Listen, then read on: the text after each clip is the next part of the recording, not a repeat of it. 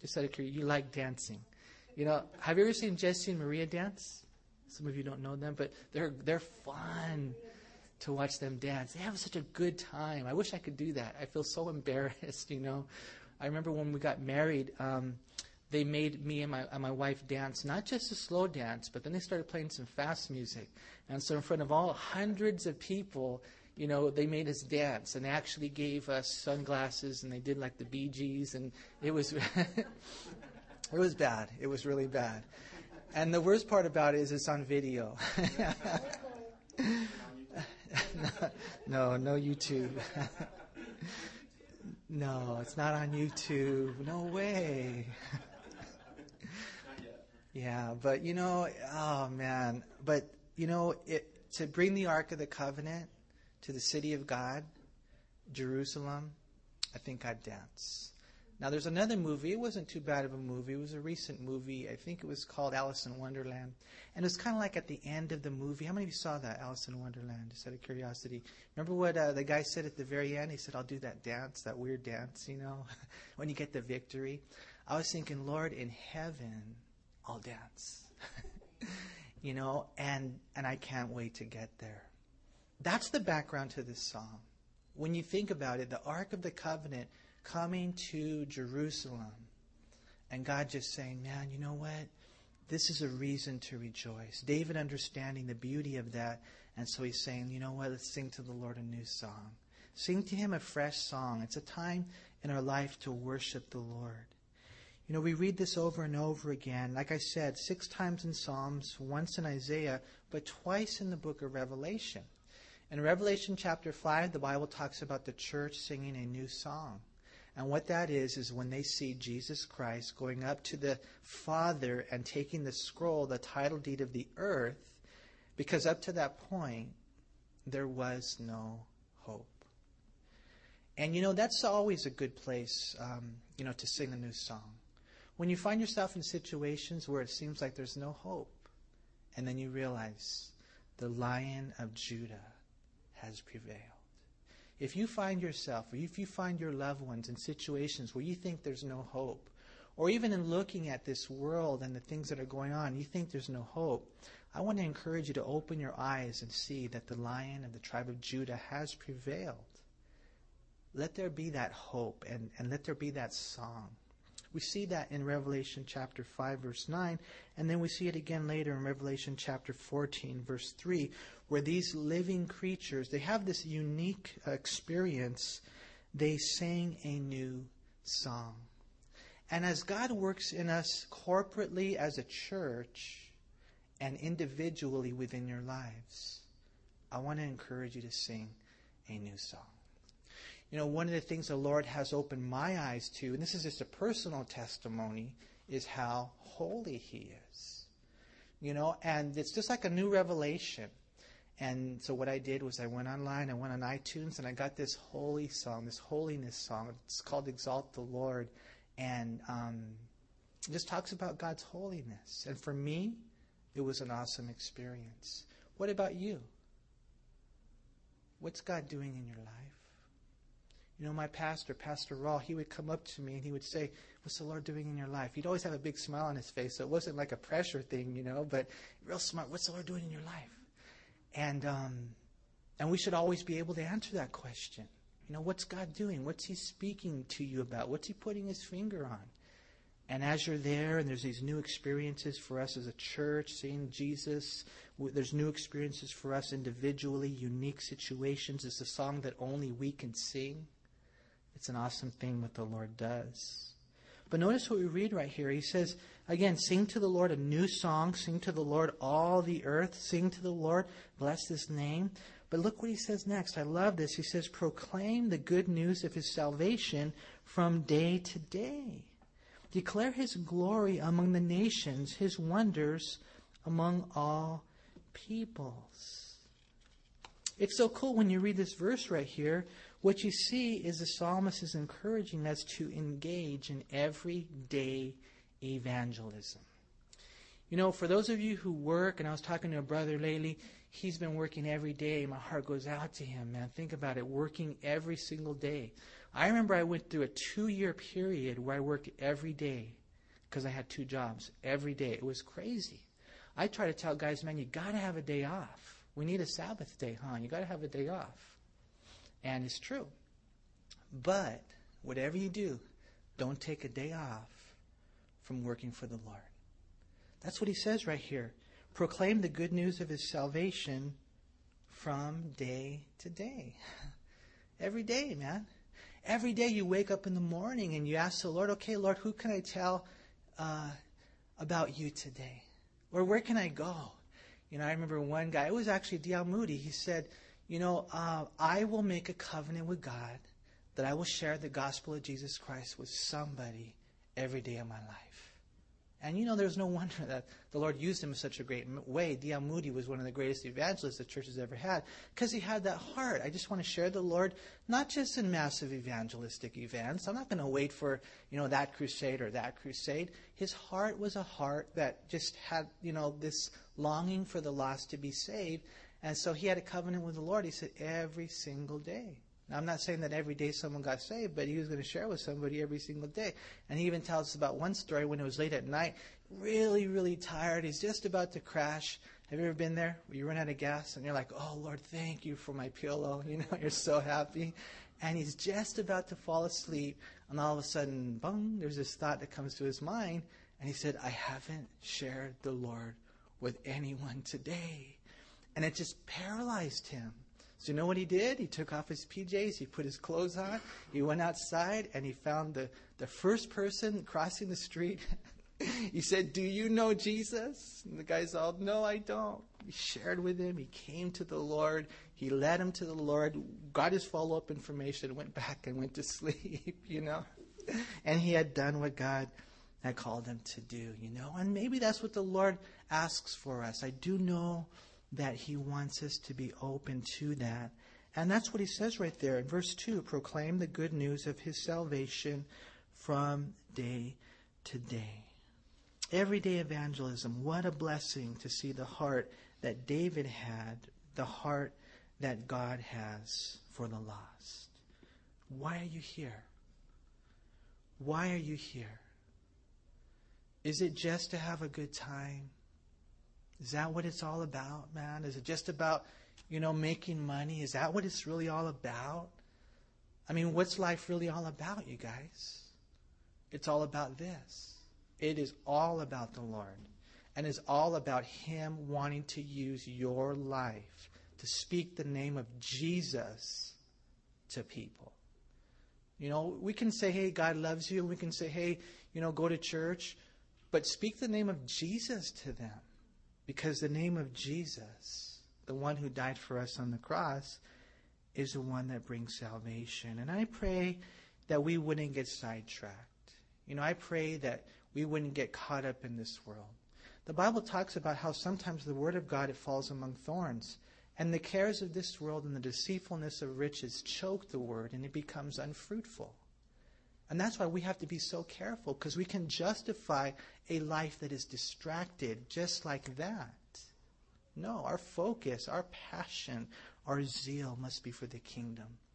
And so that's what we see the Lord say, Hey man, proclaim the good news of his salvation from day to day. He says, Declare his glory among the nations and his wonders among all peoples. You know, he mentions the, the nations. David wanted God to be glorified among the nations. David wanted the nations, and literally the Gentiles, the whole world, to experience God's salvation. And isn't that what the Lord wants? You know, Acts chapter 1, verse 8, the Lord told his disciples, But you shall receive power when the Holy Spirit has come upon you to do what? To be witnesses to me to Judea, Jerusalem, Judea, Samaria, and then one day to the ends of the earth. You know, it's been a blessing lately doing a little bit more missions work, and we're just getting started. But man, you know, um, missions is awesome, huh, Robert? Robert can tell you, man. Robert's been, you know, a few places around the world. And it's one thing to go on vacation, you know, and you go and you have a good time and, and stuff like that. But there's nothing like doing a missions trip. And, you know, pray about it. Maybe the Lord will open doors for you to go, start recycling your bottles and cans and, you know, saving your pennies and things like that. I do know this if God wants you to go, He'll provide. And if you go, you will be blessed. Maybe you can't go, but maybe you can send somebody. But we have to have a heart, not just for Jerusalem. It starts there, but then it moves to Judea and Samaria, and then, you know, one day, the ends of the earth. Because the Bible says the whole world lies under the sway of the wicked one, 1 John 5:19.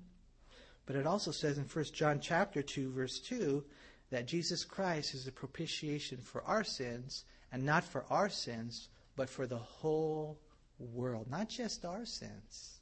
But he died for the whole world. And we have to have a bigger vision. We'll be faithful here. We'll be faithful in our family, but it doesn't stop there. We're going to be faithful in El Monte. You know, as a matter of fact, one of the things that the Pastor Chuck told uh, um, uh, the, this guy, John Michaels, who was the pastor of Las Vegas, it was kind of funny because, again, remember I was sharing with you guys today how he wanted to leave Las Vegas? And so Pastor Chuck Adam, he asked him, he says, well, I don't understand.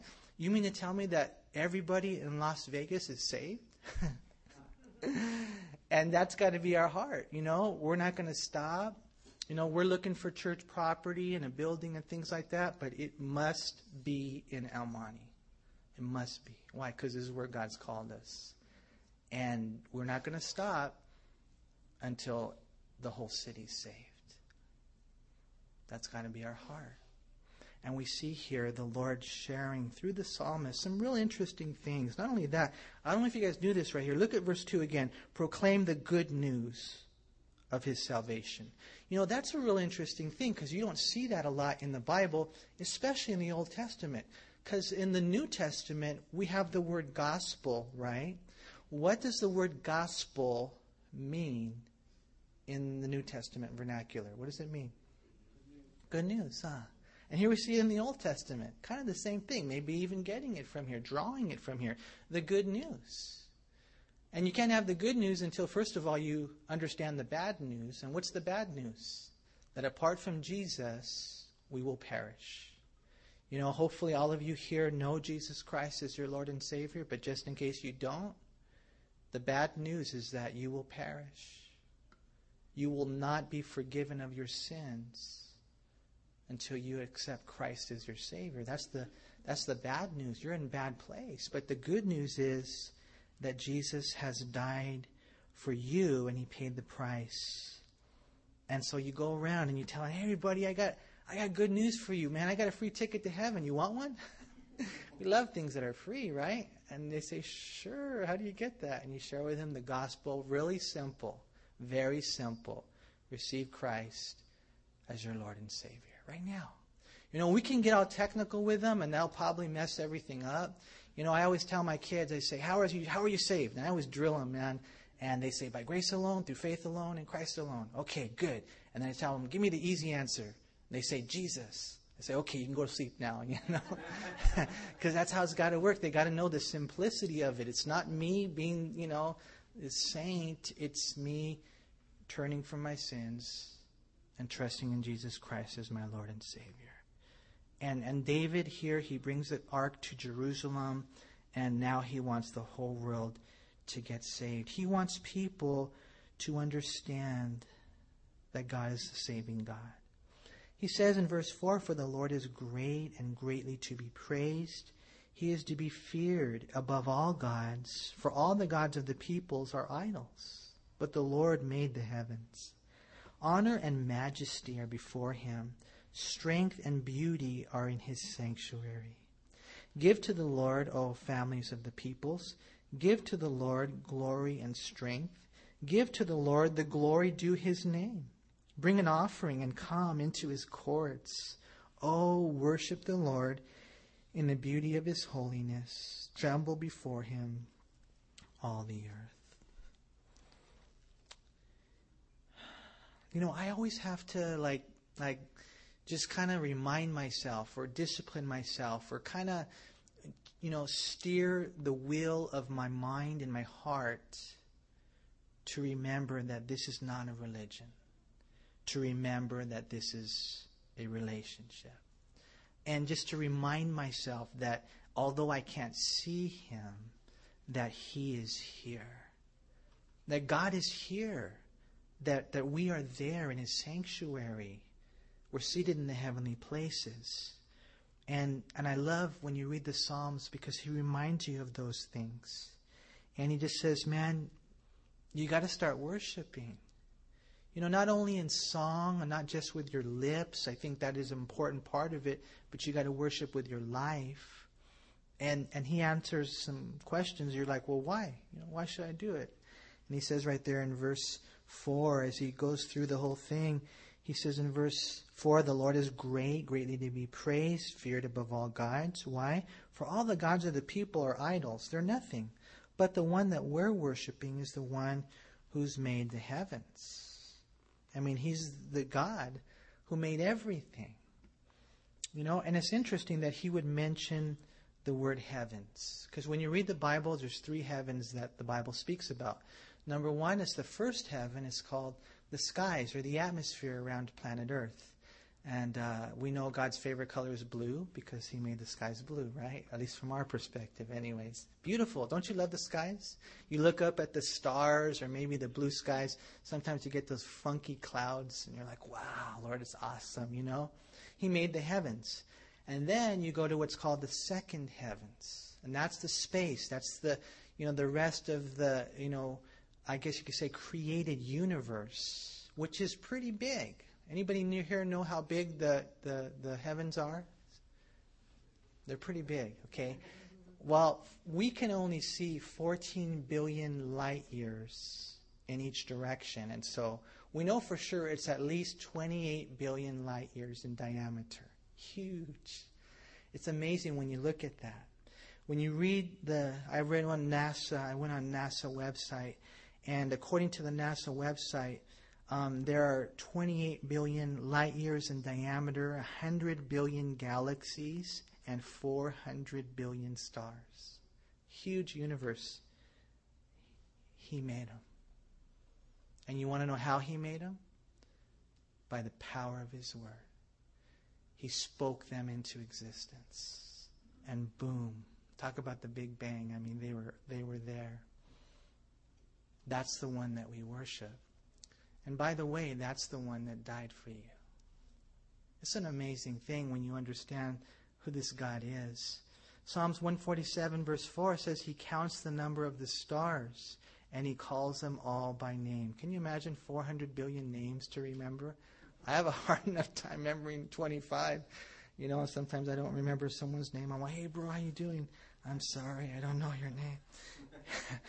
if you don't know a, a, guy's name in this church, here's the words of advice. Just call him bro or call him Robert. Either one of those two, I think you're going to be okay.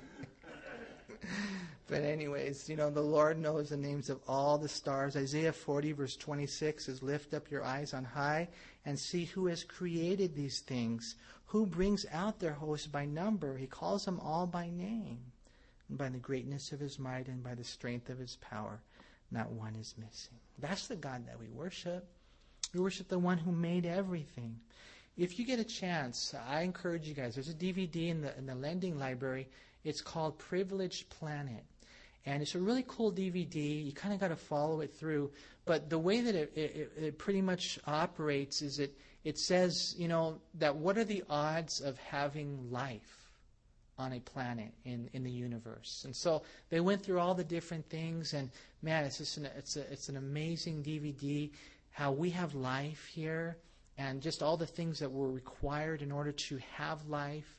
And not only that, but one of the things about the DVD that is so cool, and let me just kind of give it to you in ways that I can understand it, is that the way that we are placed in the Milky Way galaxy is we're in this swirl and we could have been anywhere in the Milky Way galaxy, but we're in this place in the Milky Way galaxy where basically we're, uh, we're like on a window seat. That's where we're placed at. Uh, our, our, our, our planet, our solar system.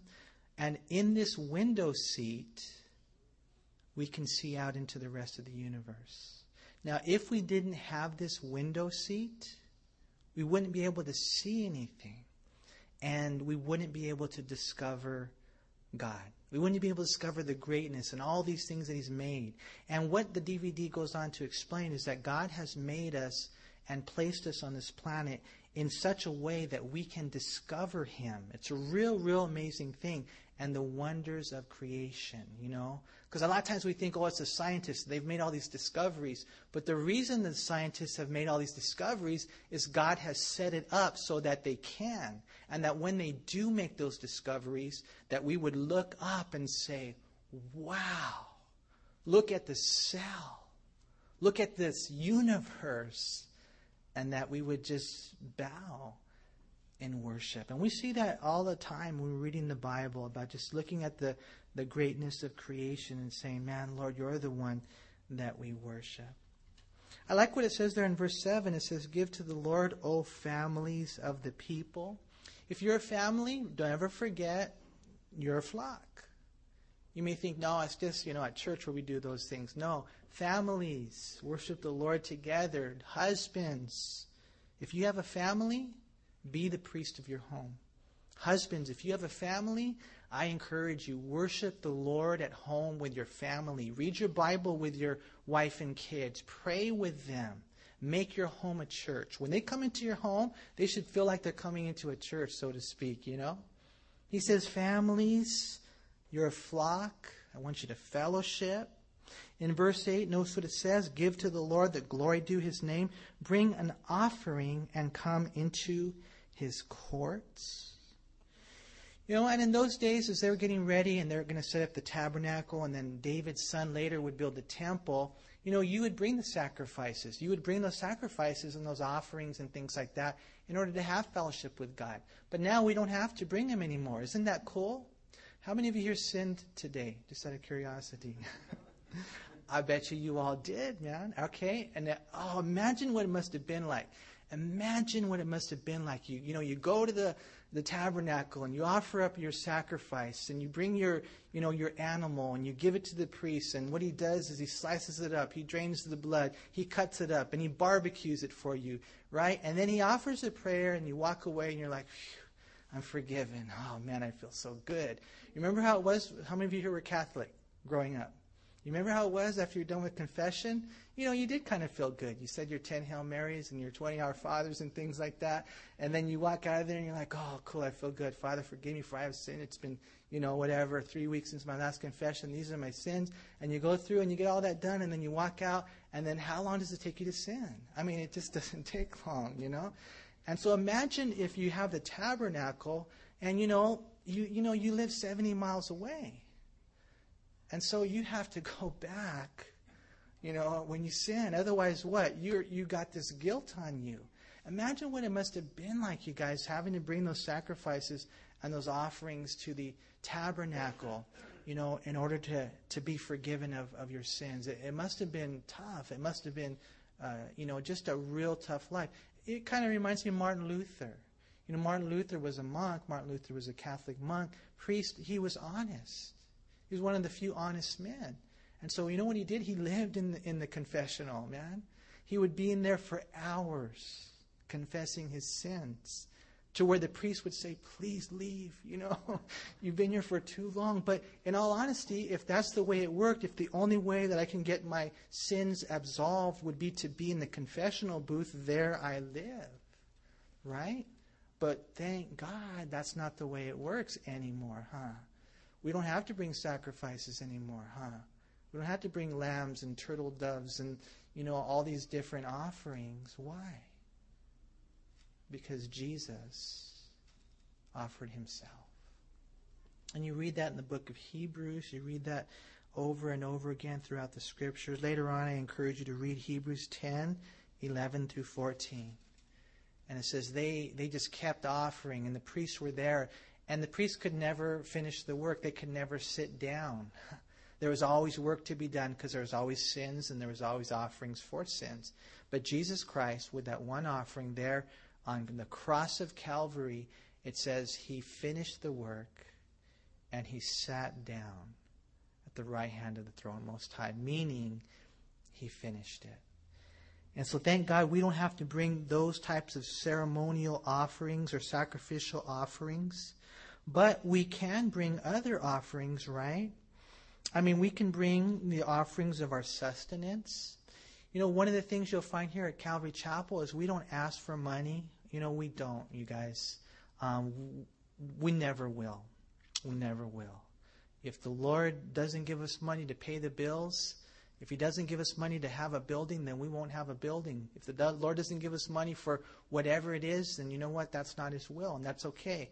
We will never, ever do that, you know? One time they asked us to, you know, ask the congregation for. I mean, when we got the carpet, the carpet was donated to us. They totally donated the carpet to us.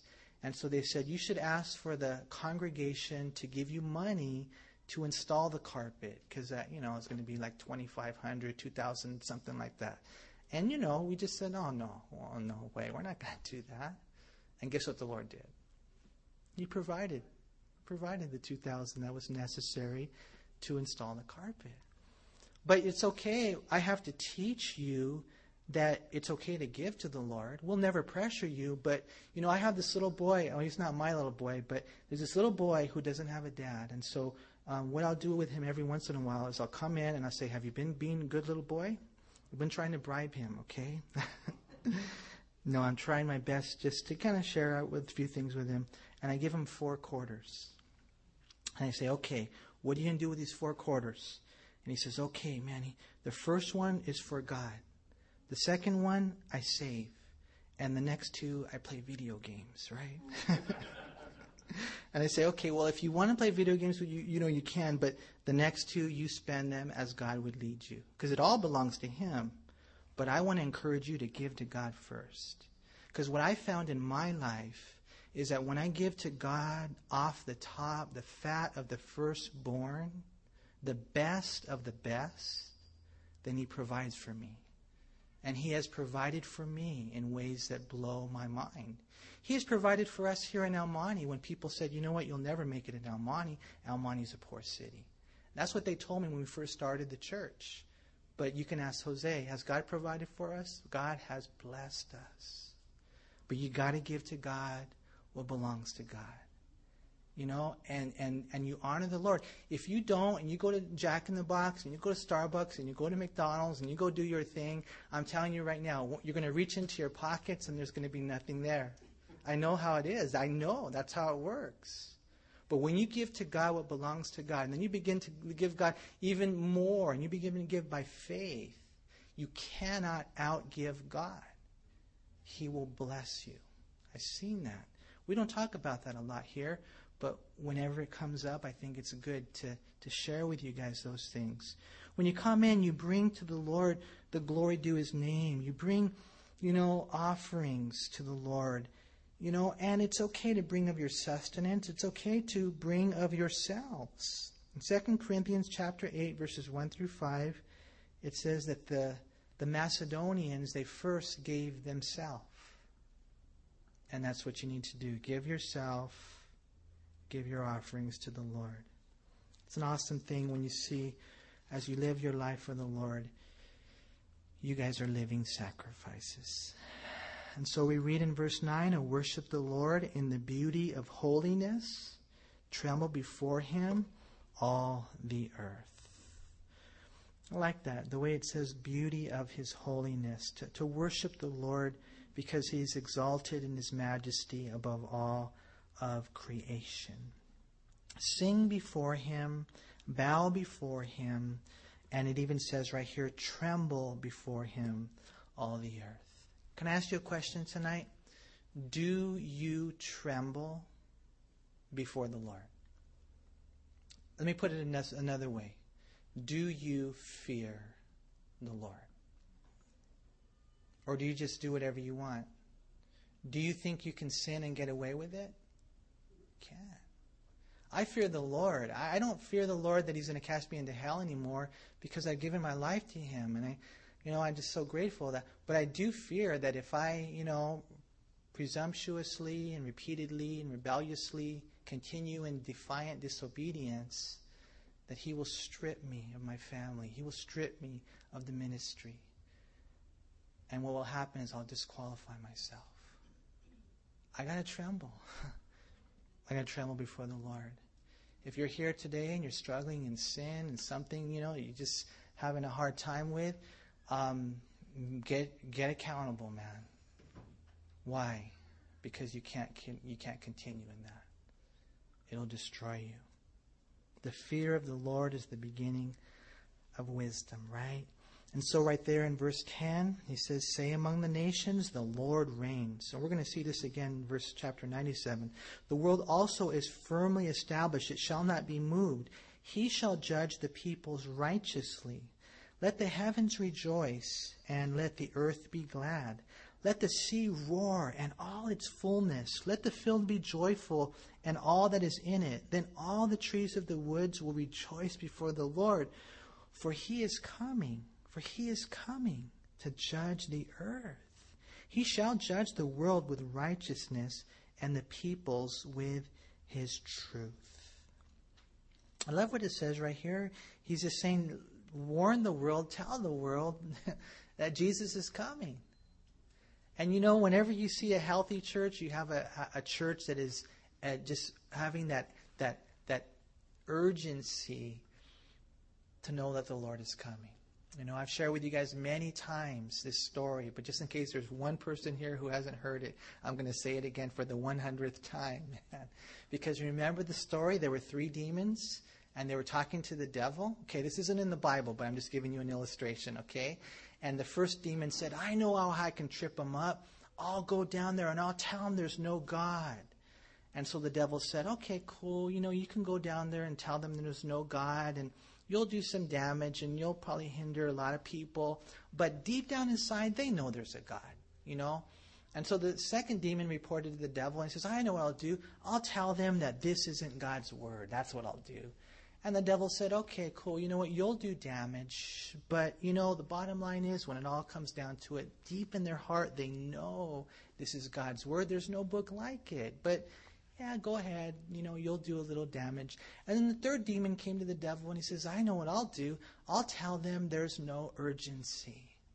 I'll tell them there's no hurry. I'll tell them that today doesn't have to be the day. And the devil said, Go. You're my man. Because what's happened in the world today is that the church lacks the urgency and the fire and the zeal and the passion that we need to have. Because if the church gets right, then we will change the world. And what you see right here is that he's saying, Man, the Lord is coming. The Lord is coming. Tell the nations that the Lord is coming. Um, I'm going to give you guys a sneak preview. We're going to show a movie on the 9th of this month. And I don't want to destroy the whole movie for you, but is it okay if I destroy a little bit of it for you? Okay. I feel bad, but I just got to tell you this, man, because the guy, really cool guy, he's mentoring these kids. And you know what he does? One of the first lessons he does is he takes them to the cemetery. And he says, okay, guys, I want you to listen to the tombstones. And so the little boys are listening. You know, they're putting their ear to the tombstones. And, and, and the guy who's mentoring them, he says, can you hear him? And they are like, no, I can't hear him. He said, listen, listen, listen. And, and he said, if you listen, you'll hear them saying, Why didn't you tell me? Why didn't you tell me? And I think that that's happened to the church. All these people are dying all around us, they're perishing. And we don't have the urgency to realize that we're living in the last of the last days. All of us, all of them, our days are numbered. We have to have this in our heart. Right here, he talks about you know, the Lord just, man, one day He's going to make every wrong right. Justice is going to come. King Jesus is going to set up His throne. Obama, all those guys who are on their high horse, they're going to be, you know, put down, and Jesus will reign from Jerusalem, and everybody's happy. It says right here, even the creation is happy. And if you read Romans 8, 17 through 22, the Bible does say that even creation groans. You know, they just, man, they even want the day to come when God makes all things new. And so we need to rejoice in his imminent return. And we need to know, you guys, that redemption is on the horizon. I can't wait until the new kingdom. How about you? It's going to be cool, huh? the rule of righteousness in which King Jesus will bring justice. In looking at that psalm, we see pretty much three admonitions sing to the Lord, give to the Lord, and look to the Lord. Real quick, Psalm 97, it says, The Lord reigns, let the earth rejoice. Let the multitude of isles be glad. Now, it's kind of funny how this verse would follow what we just read because he says, The Lord reigns. He doesn't say the Lord will reign. He says, The Lord reigns. And what that, you know, tells us and the way that we understand it is that one day there will be a physical reign. Physically, King Jesus will reign in Jerusalem. Right now there's an invisible reign. And even though we see that Satan has certain elements of authority that have been given to him, ultimately we need to know that the Lord reigns, that the Lord's on the throne and the Lord's in control. And so he says, Therefore, let the multitude of isles be glad. Clouds and darkness surround him. Righteousness and justice are the foundation of his throne. A fire goes before him and burns up his enemies round about. His lightnings light the world. The earth sees and trembles. The mountains melt like wax at the presence of the Lord, at the presence of the Lord of the whole earth. The heavens declare his righteousness, and all the peoples see his glory. I want to encourage you guys just to know that God is sovereign that God is awesome, that God is omnipotent, that God is all powerful, that God is on your side. And make sure you're on His side. You know, I know some of you here, you're facing mountains in your life. You're facing mountains. What are we going to do, God? What about this? I don't know about him. I don't know about her. Lord, there's this mountain in front of me, man. And, you know, and I can't climb it and I can't move it. And God says, listen, it will melt like wax in my presence. And when you're facing those mountains, man, you got to know how much greater your God is. God has called us to conquer these mountains.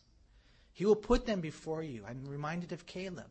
Caleb was 80 years old. He went into the promised land. You know what he told Moses? I mean, Joshua? He said, Joshua, give me that mountain. How many of you here at 80 years old would be willing to do that? I hope that you would. but he said, Give me that mountain. That's what I want, man, the, the big one. And, you know, the Lord gave him the victory. We got to have that. We have to think big. We have to have vision for the kingdom. And even the difficulties that we face in life, man, don't despair. God is going to help you through those things. We need to rejoice. Don't be downcast anymore. Don't be bummed. Don't be depressed. Don't be stressed. Don't, don't, don't worry. That's of the devil. Don't worry. The Lord has a beautiful plan for your life. And as you stay focused on Him, He will give you the victory. Because God's doing a work in this church. I know He is. God's doing a work in me. God's doing a work in you. This is not normal. It's, it's real Christians who believe in a real God. And I'm seeing Him do amazing things. I'm seeing it with my own eyes. And you can be a part of that if you just believe. He says there in verse 7 let all be put to shame who serve carved images, who boast of idols. Worship him, all you gods. Zion hears and is glad, and the daughters of Judah rejoice because of your judgments, O Lord. For you, Lord, are most high above all the earth. You are exalted far above all gods. It says right there, you who love the Lord hate evil. You know, and he's speaking about these idols right here, and we know that idols are nothing. Um, for us, maybe a cultural application might be, you know, just to know that, you know, I don't know if there's anyone here who has this thought, but, you know, maybe you're thinking, well, it doesn't matter if you're a Christian or a Muslim or a Buddhist or, or whatever, you know, that all religions are the same. No, they're not. All those other beliefs are idols. There's only one God. And there's only one mediator between God and man, and that's the Lord Jesus Christ. That's it. No one else. And as you follow Him, you don't get distracted with anything else. No idols in your life. The Bible says even covetousness can be an idol. You don't get distracted with anything. What's your price? You know, what's your toy that will tug your heart away from God? What's your hobby that has your heart rather than God? Whatever it is, he'll pay it. He'll go fishing. He says, okay, I know he likes that. She likes that. No, we can't be distracted, man. We have to, you know, it's the Lord. It's just the Lord. And and verse 10 he says, "You who love the Lord hate evil." And I love that because there you see some things that are so important for us as Christians, you know, the extreme passion that God calls us to to really love him. And I can't tell you how much I, I just remind myself and I want to just hope and pray that you would always be constantly reminding yourself that it really isn't a religion, that it really is a relationship. And we and we just we just gotta love him, man. We gotta love the Lord. And we have to hate evil. You know, it's not a religion, it's a relationship. He's not just a guide, he's our God. We're not distant citizens in this kingdom, but rather we're close to his heart, we're close kids privilege not to simply obey his laws in a legal relationship, but to obey his laws in a loving relationship. And the first and foremost commandment in your life is to love the Lord. Hate evil. Hate it. Why would you hate evil? Why would you hate evil? You know, why would you hate? I've never tried heroin. I heard it's, it's crazy. Don't, you know, why would you hate that? Why would you hate I remember when I used to get drunk. I mean, I thought I had a good time. And all those other things that are sin, you know, they're fun for a season. Why would you hate that? Why? Anybody know why? Hurts you? Yeah, that's one reason. Why else? It separates us from God. That's why. You choose your sin, and it separates you from God. And that's why you got to hate it. It brings reproach to his name, it dishonors him. I was talking to a guy who had fell in adultery, and he was telling me the very first thing that the counselor asked him was, What'd you do? What'd you do? What'd you do? What'd you do? And you know, he's, Oh, I hurt my wife, I hurt, you know, the church and things like that. And it's true, he did. But the first thing he needed to understood was, I have dishonored God. And then when you sin, that's what happens. And we just have to we just have to hate it. Love the Lord, hate evil. That's what he says right there. He preserves the souls of his saints. He delivers them out of the hand of the wicked. Light is sown for righteous and gladness for the upright in heart. The word light right there, it actually speaks of joy. The joy that accompanies deliverance, and the outpouring of divine favor, light, joy. and that's why he says in verse 12, Rejoice in the Lord, you righteous, and give thanks at the remembrance of his holy name. So I guess it's time to finish. Let's pray. Lord, we thank you for your word. I thank you for your love for us, Lord. And it's a working word, Lord. Uh, so many things that we covered tonight. And Father, I want to just pray that everyone here would know uh, what an awesome, awesome God you are. That you would bless um, the people here in a mighty way, Lord, and help them through the difficulties, help them through the challenges. Give them strength, Lord, throughout the week and, Lord, for the rest of their life.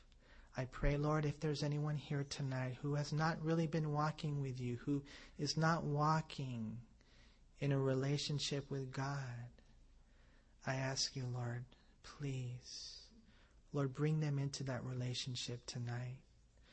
Lord, bring us into that healthy, loving, beautiful, wonderful, intimate relationship in which we know you're with us, Lord, and we just live to please you. Thank you again, Lord, for tonight. And I just pray you would just have your hand upon our hearts, God. I love you, Lord. And I pray in Jesus' name. Amen.